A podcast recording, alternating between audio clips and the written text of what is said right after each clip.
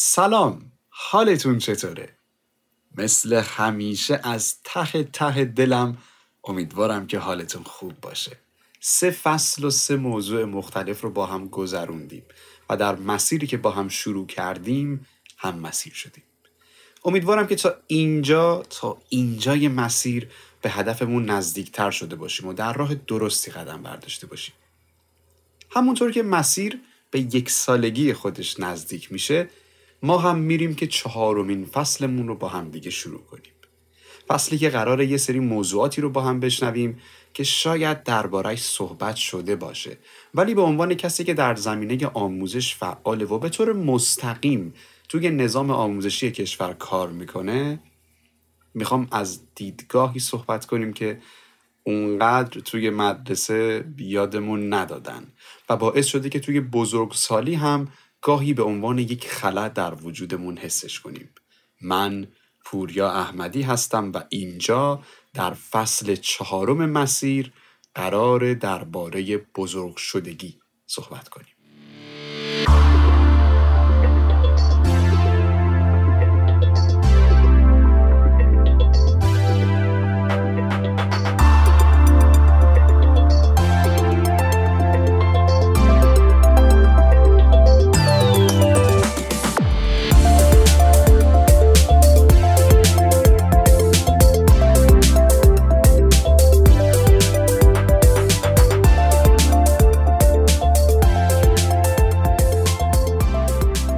اپیزودهای این فصل قرار نیست الزامن در یک راستا باشن و اینطور باشه که برای اطلاع داشتن از یک قسمتی حتما باید قسمتهای قبلش رو هم شنیده باشیم.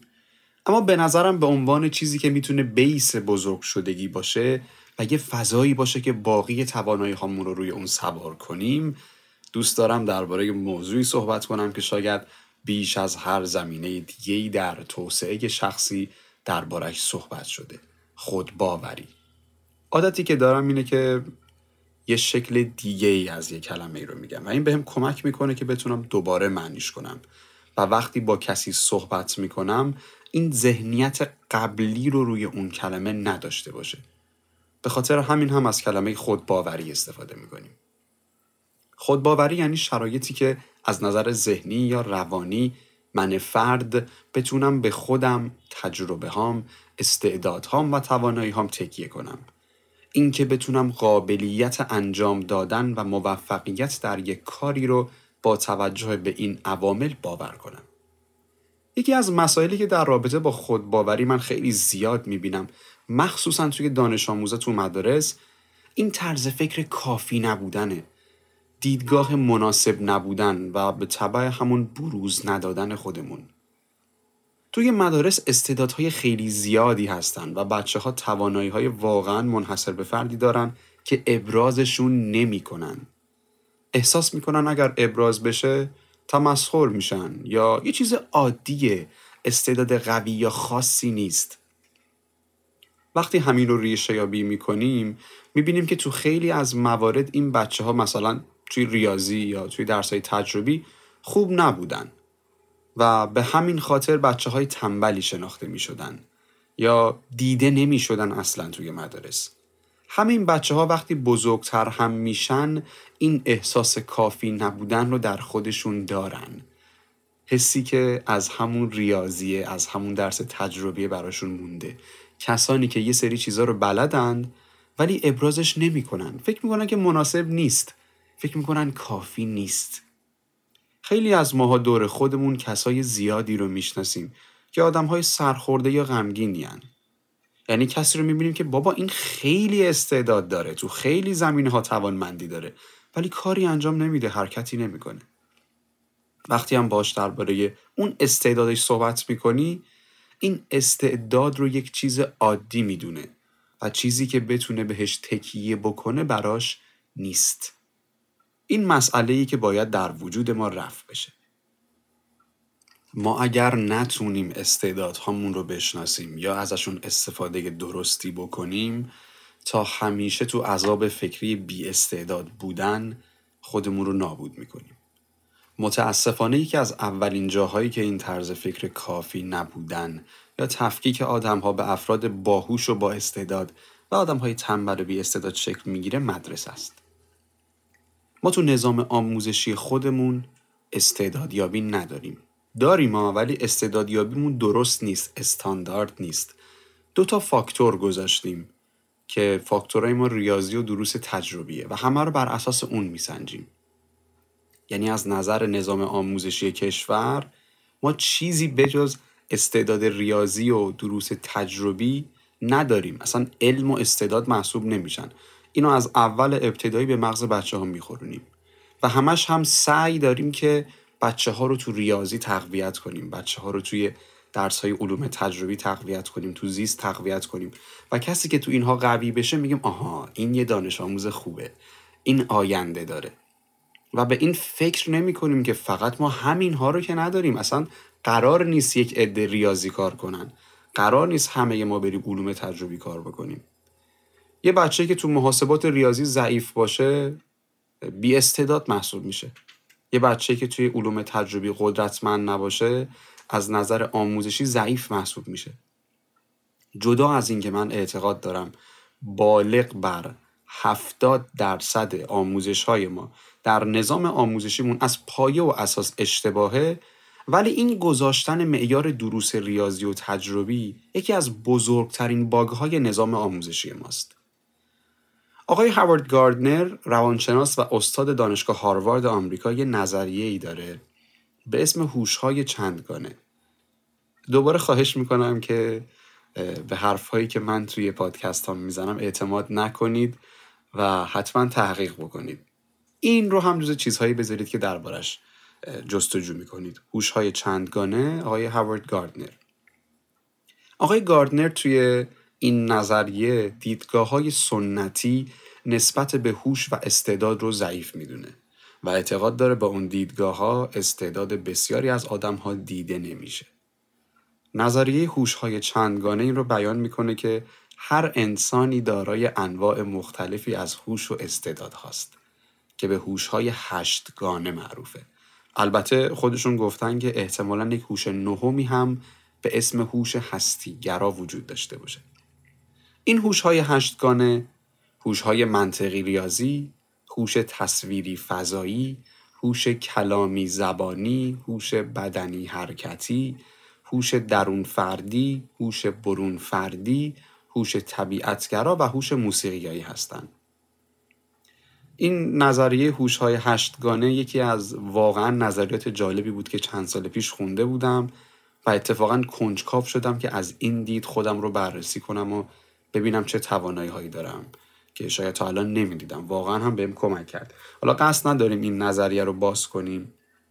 ولی من توصیه اکید می‌کنم که حتما این نظریه رو بخونید و خودتون رو یک بار از این دید ببینید. شاید حالا در اپیزودهای آینده یا فصلهای بعد درباره این هم صحبت کردیم ولی الان از موضوع دور میشیم. هر انسانی تو دنیا وقتی یه کاری توی اون خوبه یا استعداد داره رو انجام میده یک انسان شاده. و انسانی که دنیا رو جور بهتری می‌بینه و می‌سازه. ولی ما وقتی این فرد رو محدود بکنیم که تو حتما باید تو این دو زمینه ای که من میگم استعداد داشته باشی وگرنه من هیچ راه دیگه ای برای شکوفا کردن استعدادهای تو ندارم یا دیگه کاری از من برای استعداد تو بر نمیاد و خودتی و خودت اونجاست که من یه قسمت بزرگی از جامعه خودم از استعدادهای خودم و از توانایی هام رو ناکارآمد می‌بینم و از دست میدم.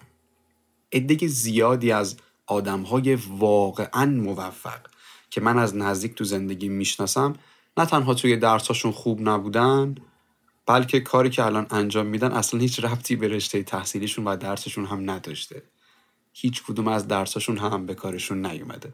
من هم حقیقتا کاری که انجام میدم خیلی ربطی به درسم نداره کما اینکه خودم رو تو زمره آدم های موفق قرار نمیدم و خیلی تعریفشون با من فرق می‌کنه. اما هدف از گفتن اینا چیه؟ هدفم اینه که بگم این که ما توی یک زمین خوب نیستیم یا اگه کسی یا کسانی که دوست دارن ما جوری باشیم که اونها می‌خوان ولی ما هیچ شباهتی بهش نداریم هیچ کدوم اینها دلیل کافی بودن یا نبودن ما نیست. این اصلا چیز بدی نیست. ما متفاوتیم. من یه جمله رو خیلی زیاد به دور و بریان میگم. اونم اینه که ما به دنیا نیومدیم که بقیه رو شاد کنیم. ما اول از همه در برابر خودمون و شکوفا کردن استعدادهامون تعهد و وظیفه داریم. نه اینکه بخوام بقیه رو شاد کنم و صرفا جوری که سایر افراد دوست دارن یا انتظار دارن زندگی بکنم. یکی از مهمترین چیزهایی که در این باره باید بدونیم اینه که ما هر توانایی که داریم قابل ارائه دادنه و ارزش ابراز شدن حداقل پیش 20 نفر کاردان رو داره. چون خیلی اوقات یک فردی تو یک زمینه کاردانه ولی سلیقش با ما فرق می‌کنه. ما وقتی بتونیم استعدادهامون رو بشناسیم وقتی از توانایی هامون استفاده بکنیم هم سطح خودباوریمون میره بالا هم سطح رضایتمون میره بالا هم به شادی می‌رسیم هم طبق هرم مازلو که نیازهای اولیه‌مون برطرف بشه می‌تونیم به سمت خودشکوفایی نزدیکتر بشیم. من اینو مطمئنم که اگه ما بشینیم رو در رو با هم دیگه صحبت بکنیم هممون با هم دیگه حرف بزنیم و کارهایی رو که به صورت روزانه انجام میدیم بگیم یه سری فعالیت ها هست که شما انجامش می‌دید و اصلا از عهده کس دیگه ای بر نمیاد. اما چون بلدید که انجامش بدید و زیاد هم انجامش دادید از دید خودتون یه کار عادی و ساده است. یکی از چیزهایی که به ما خیلی کمک می‌کنه در شکوفا کردن یک استعداد و رشدش دادن جدای از اینکه هیچ کدوم از فعالیت هامون رو به عنوان یک کار عادی نگاه نکنیم اینه که ما تو یک زمینه یا پروژه کاری بخصوص اگر تیمی باشه از اون استعدادمون استفاده بکنیم. یه مثال بخوام براتون بزنم. داستانی از خودم می‌خوام بگم. من همیشه با دوستامون عادت داشتم اگر جایی می‌رفتیم یک کاری می‌خواستیم انجام بدیم یا مثلا یک مسئله مطرح می‌شد راه های دیگه ای برای انجام اون کار به ذهنم می‌رسید. یعنی سعی می‌کردم که حالا یه نظری که بقیه میدن من هم تو فکرم از یک راه دیگه ای به اون قضیه حلش بکنم. مثلا وقتی مسئله بر میخوردیم و مطرح می‌کردیم من خیلی سریع و ساده یه سری راه حل تو ذهنم می‌رسید. و چون این همیشه از کودکی در من بوده من احساس می‌کنم که یک چیز کاملا عادیه. فکر می‌کردم که خب هست دیگه. و چون خب با دوستامون هم زیاد این مسئله پیش میومد دوستای نزدیکم دیگه برامون عادی شده بود. هر کسی یه صفتی داشت که اون براش عادی سازی شده بود با اون برچسبه. تقریبا دو سال پیش بود سال 98 تو محل کارم یک مسئله پیش اومده بود و یک کاری رو باید انجامش می‌دادیم. من دو تا ایده برای انجام اون کار ارائه کردم و وقتی از ایده من خوششون اومد بقیه مسئولیت انجام اون کار و اون ایده ها به عهده خود من گذاشته شد. و من برای اولین بار در طول زندگیم این احساس رو داشتم که این فکرهایی که همیشه تو ذهن من میاد انگار واقعا می‌تونن مهم باشن. از بعد از اون پروژه تقریبا قسمت بزرگی از ایده پردازی های سازمان ما بر عهده منه و این به یک نقطه قوت من تبدیل شده. یعنی یه سیاست گذاری می‌خوایم بکنیم یا استراتژی می‌خوایم بچینیم یکی از اعضای تیم تصمیم گیرنده من شدم. اینکه شما یک تواناییتون رو به صورت عملی و کاربردی جایی ارائه بدید کمک بسیار زیادی می‌کنه به رشد و شکوفایی خودتون و مخصوصا اون توانایی. وقتی اجازه بدید اطرافیانتون شما رو با اون توانایی یا استعداد بشناسن ناخداگاه افراد زیادی تو همون زمینه بهتون کمک می‌کنن رشدتون میدن. پس اگه یه کاری رو بلد هستید حتی اگر احساس می‌کنید کافی نیستید یا حتی اگر واقعا هم کافی نباشه اون رو انجام بدید. اون رو باید ابراز کنید. اینطور بهش اجازه گسترده شدن و شکوفایی می‌دید. خودباوری از همین نقطه شروع میشه. ما هیچ کدوممون به صورت مادرزادی در یک زمینه خوب به دنیا نمیاییم این کاملا یه چیز عادیه که ما کامل نباشیم که ما کافی نباشیم. اجازه بدید من همین اول فصل تکلیفم رو با این روانشناسی موفقیت معلوم بکنم. این روانشناسی که انتظار داره همه آدم ها بخوان خوب باشن ماشین های آنچنانی بخرن خانه های آنچنانی بخرن. همه آدم ها نمی‌دونم ای هیکل ازولانی داشته باشن یه هیکل فیت داشته باشن. همیشه پر انرژی باشن همیشه جمله های انگیزشی بگن. یه سری چیزها رو معیار بذاریم بگیم خوبن یه چیزها رو بگیم بدن. من بالکل با این مخالفم. اینها روانشناسی زرده. من نه تنها این افکار رو دوست ندارم بلکه اصلا درست هم نیست. مگه میشه یک انسان همیشه خوشحال باشه؟ مگه میشه یک انسان همیشه حرفای انگیزشی بزنه؟ مگه میشه ما یه معیاری بیایم بذاریم و بگیم که کسی که طبق این باشه برنده است؟ نمی‌دونم پشتش عکس شیر بذاریم نمی‌دونم اسمش رو طلایی بنویسیم.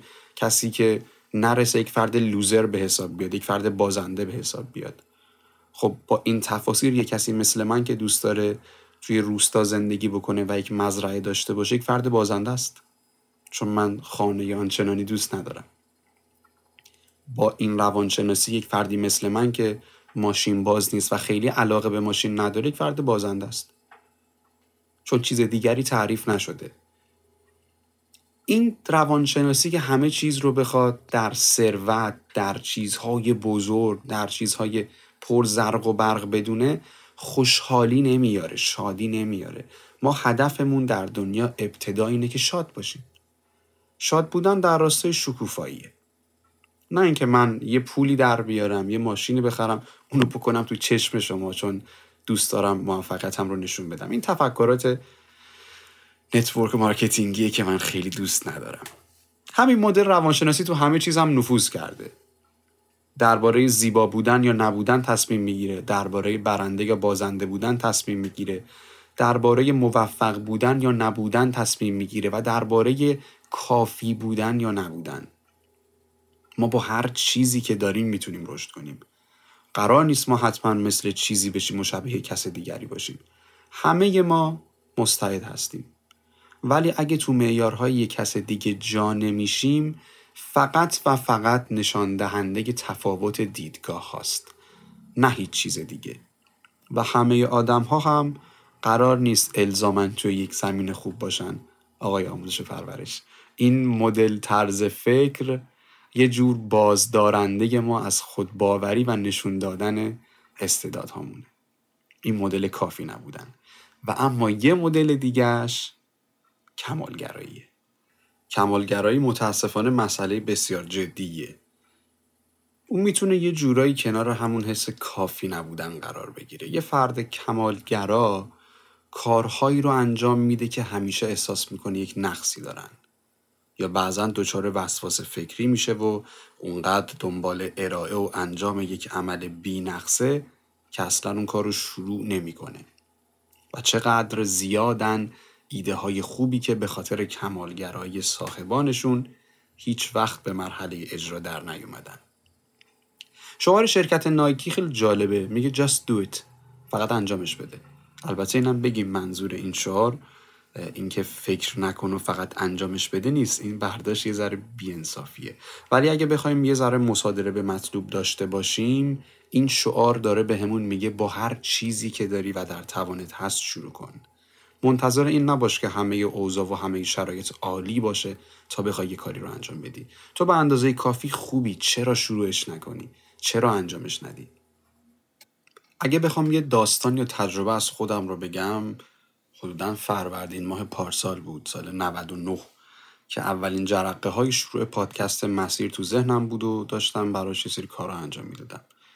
ایده ابتدایی پادکست مسیر صرفا یه دوره فن بیان بود و نه چیز بیشتر. و آموزش فن بیان چیزی بود که من قبلا انجام داده بودم و برام تازگی نداشت.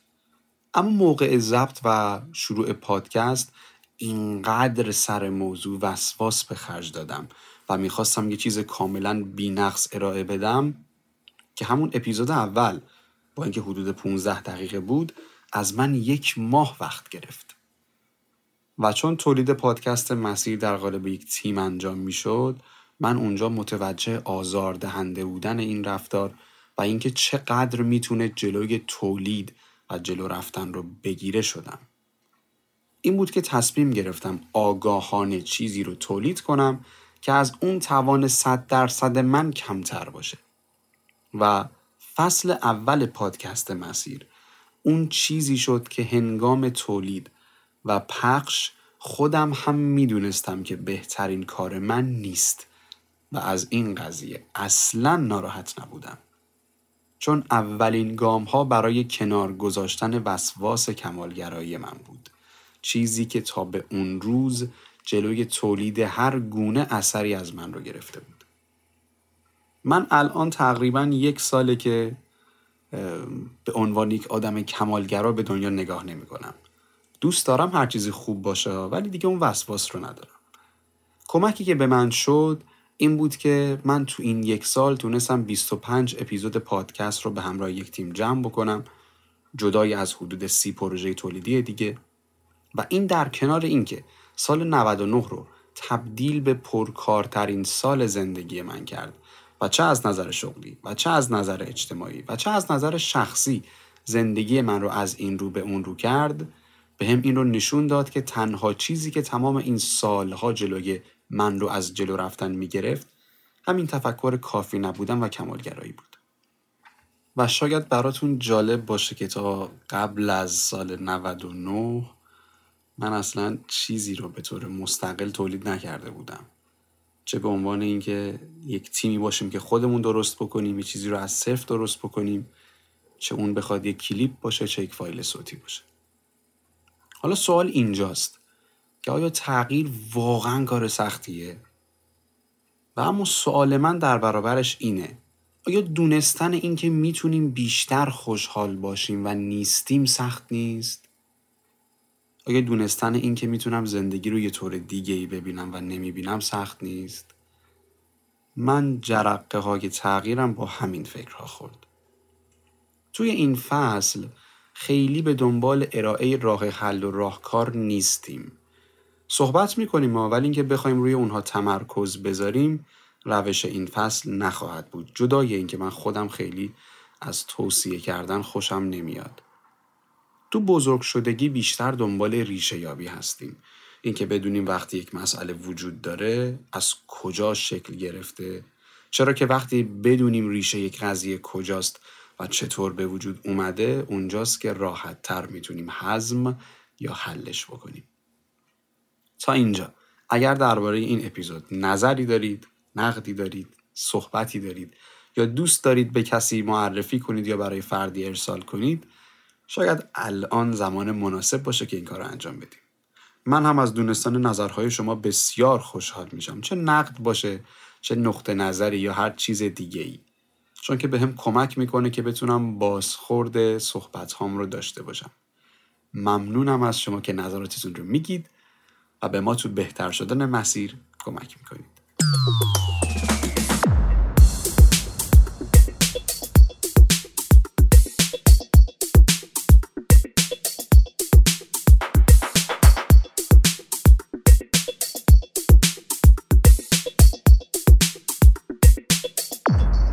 ما تا اینجا موانع خودباوری رو از دو زاویه نگاه کردیم. یک زاویه کمالگرایی بوده، یک زاویه نداشتن باور به خود. درباره کمالگرایی که صحبت کردیم. یه جمله از یکی از دوستانم بهتون یادگاری بدم. یک کاری رو من قرار بود انجام بدم و خیلی زمان زیادی گرفته بود و این کار تحویل نداده بودم و همش دنبال بالاتر بردن کیفیت بودم. جمله‌ای که بهم گفت این بود. کمالگرایی اجازه هیچ حرکت و تولیدی رو بهت نمیده. می‌دونید یه آدم کمالگرا دارای ایده و توانایی هست و بهشون آگاهه ولی اینکه دائما به دنبال کامل بودنه اجازه ارائه رو از خودش می‌گیره. بذارید از یه دید دیگه هم به این قضیه نگاه کنیم. من این دید رو بیشتر دوست دارم. شما قرار یک چیزی رو تولید کنید یا ارائه بدید یا یک کاری رو بهتون سپردن. و اون رو با 100 درصد کیفیتی که در توان شماست انجام می‌دید. اول از همه این رو بگم که آدم های کمالگرا معمولا استانداردشون خیلی از بقیه بالاتره. و شما وقتی یه چیزی رو 100 درصدی به عنوان یک آدم کمالگرا انجام می‌دید در اکثر موارد بقیه تحسینتون می‌کنن فقط راضی نمیشن. حالا فرض کنیم شما این کار رو انجام دادید. با کیفیت 100 درصد. برای دفعه بعدی هم اون کار رو با کیفیت 100 درصد انجام می‌دید و تا هر باری که ازتون خواسته بشه. یعنی یک کیفیت 100 درصدی که هر بار ارائه میشه. شما اینجا یک کیفیت یکسانی رو ارائه می‌دید که بسیار سریع تکراری و یک نواخت میشه. حالا جدا از اینکه خیلی زمان و انرژی زیادی ازتون گرفته میشه این کار بعد از یک مدت کوتاه به عنوان یک کار معمولی دیده میشه. و شما هم که نمی‌تونید یه چیز 120 درصدی ارائه بدید چون از توانتون فراتره. مگر اینکه انرژی و زمان صرف کنید و توانتون رو ببرید بالاتر. این هم شدنیه. ولی در نظر داشته باشید که همیشه باید در فشار و استرس زیاد زندگی کنید. اما اگر اون کار رو آگاهانه با 20 تا 30 درصد توانتون انجام بدید یعنی کیفیت رو دونسته 70 تا 80 درصد برید پایین تر و هر باری که اون کار رو انجام می‌دید کیفیت رو ببرید بالاتر و بالاتر و بالاتر تا به صد شما نزدیک بشه هم به خاطر بالا رفتن دائمی کیفیت کار شما در یک بازه. همه ازتون راضی خواهند بود و همین که ارزش شما به طور همیشگی بالا میره چون همه شما رو یک فرد در حال رشد می‌بینن. و هم اینکه در همین حین که به صد نزدیکتر میشه شما یک بازه طولانی دارید که بتونید توانتون رو ببرید بالاتر. باز من روی این نکته تاکید می‌کنم که آدم های کمالگرا استانداردشون از سایر افراد خیلی بالاتره. ولی وقتی ما میگیم 20 الی 30 درصد توان باز یک چیز قابل قبول ارائه میشه. پس یه بار این کاری که من گفتم رو امتحان کنید. اما درباره حس کافی نبودن. ببینید مسئله ای که وجود داره اینه که زمیر ناخداگاه ما خیلی به این فکر نمی‌کنه. حرفی که من می‌زنم آیا حقیقت شوخی جدیه یا فقط یه شایع است؟ باور می‌کنه میپذیره. من برای همین خیلی به دوستان میگم. خودم خیلی سعی می‌کنم. میگم مواظب کلماتی که میگیم باشیم. مواظب حرفهایی که میگیم باشیم. کلمات زور دارن. در نظام آموزشی ما سالها به خاطر اینکه اون مدلی که معلمین می‌خواستن ما نبودیم به خاطر اینکه اون مدلی که حالا آموزش و پرورش می‌خواست ما نبودیم به بحانه های مختلف تخریب و تحقیر شدیم. و این در زمیر ناخداگاه ما نشسته. به گذشته که نمیشه برگشت. در گذشته هم نباید زندگی کرد. اما کاری که میشه انجام داد اینه که نوع نگاه کردنمون رو تغییر بدیم. چرا که همه چیز با تغییر دیدگاه عوض خواهد شد. اولین چیزی که برای تغییر دادن این حس ها نیاز داریم بدونیم اینه که ما قرار از امروز از روزی که تغییر رو میپذیریم به بعد به عنوان یک انسان آزاد زندگی کنیم. اگر می‌خوایم که این آزادی رو از دست این افکار کاملا داشته باشیم دیگه نباید فکر کنیم که تا دیروز چطور زندگی می‌کردیم. چون همین فکر کردن یعنی هنوز نپذیرفتیم. مورد بعدی اینه که استعدادهامون رو شناسایی کنیم. یه کاغذ برداریم همین الان.